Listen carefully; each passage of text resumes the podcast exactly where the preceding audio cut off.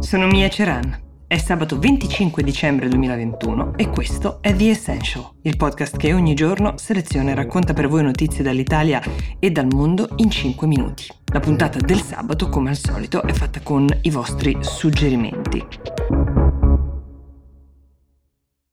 Ci scrive Luca da Genova per chiederci che cosa sta accadendo in Russia, che cosa uh, c'è all'origine della tensione che si è creata con uh, l'Ucraina e quale ruolo hanno anche altri player internazionali. È una domanda ovviamente molto molto complessa, proviamo ad essere più sintetici e chiari uh, possibile. Partiamo dalla conferenza stampa che si è tenuta qualche giorno fa, giovedì per la precisione, in Russia, quella di fine anno, esattamente come esiste questa tradizione da noi, esiste anche uh, per Putin, che l'ha tenuta quest'anno però in forma ristretta, cioè soltanto 500 giornalisti anziché uh, i soliti 1000 più o meno. Ecco, la conferenza stampa, che dura di solito 4-5 ore, è un po' una prova di resistenza per i giornalisti che ci restano. La maggior parte delle domande di solito riguardano questioni interne, però quest'anno ce ne sono state non poche um, sull'Ucraina, uh, ovviamente considerando eventi di guerra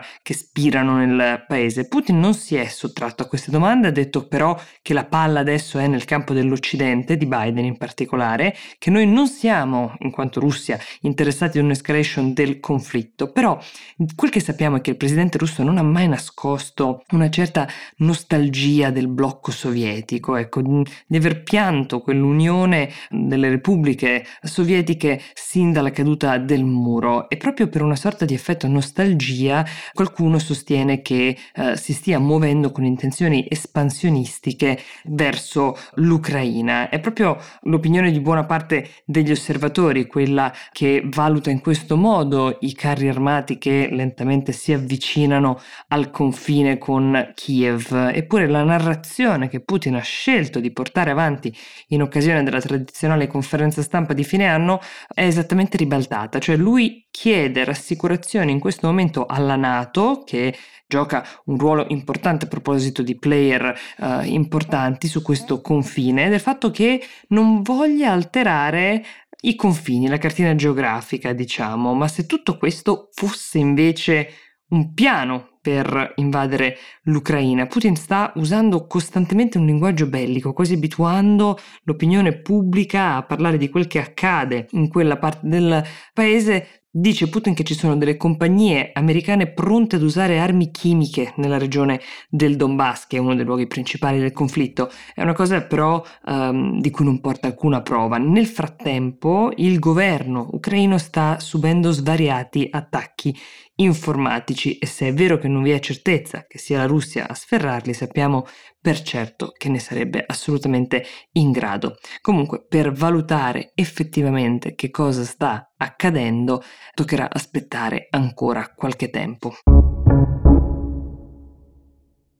Più di un ascoltatore ci ha scritto um, sollevando la questione di cui si sente parlare sempre di più, soprattutto all'estero e molto meno in Italia, che riguarda il diritto alle cure offerte dai sistemi sanitari nazionali per i cosiddetti Novax. Ecco, vi porto un esempio piuttosto interessante perché mh, mm, non entro nel merito della questione sul fatto che i Novax non avrebbero diritto alle cure, um, è una visione diciamo piuttosto radicale, piuttosto crudele che peraltro non appartiene neanche alla cultura del nostro paese, però vi racconto invece che in Australia dove il Covid come anche da noi sta mettendo a dura prova la tenuta del sistema sanitario nazionale, il New South Wales, che è una delle più importanti regioni del paese, sta pensando di far pagare le spese mediche sostenute per curarsi dal Covid ai non vaccinati. Ecco, potete immaginare il dibattito che è nato nel paese, perché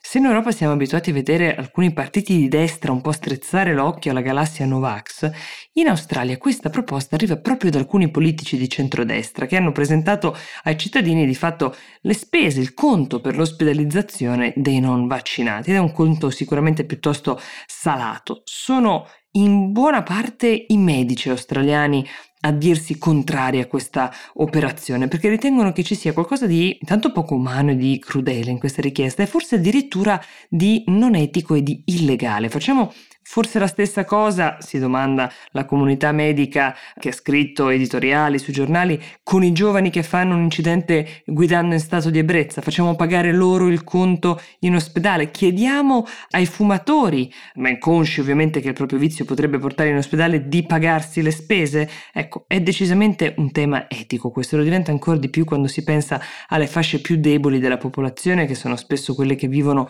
uno stile di vita meno salutare per mancanza di mezzi mezzi o di informazione, ma soprattutto in Australia esiste un tema che riguarda le comunità aborigene, che vivono in luoghi molto remoti, dove magari raggiungere un punto vaccinale può essere veramente complesso. Per darvi solo due numeri di quel che sta accadendo, eh, nel New South Wales eh, i casi registrati negli ultimi giorni sono tra i 5 e i 6 mila, sono tornate le restrizioni perché oramai erano state rimosse, quindi mascherine all'interno, al chiuso, um, fino al 27 gennaio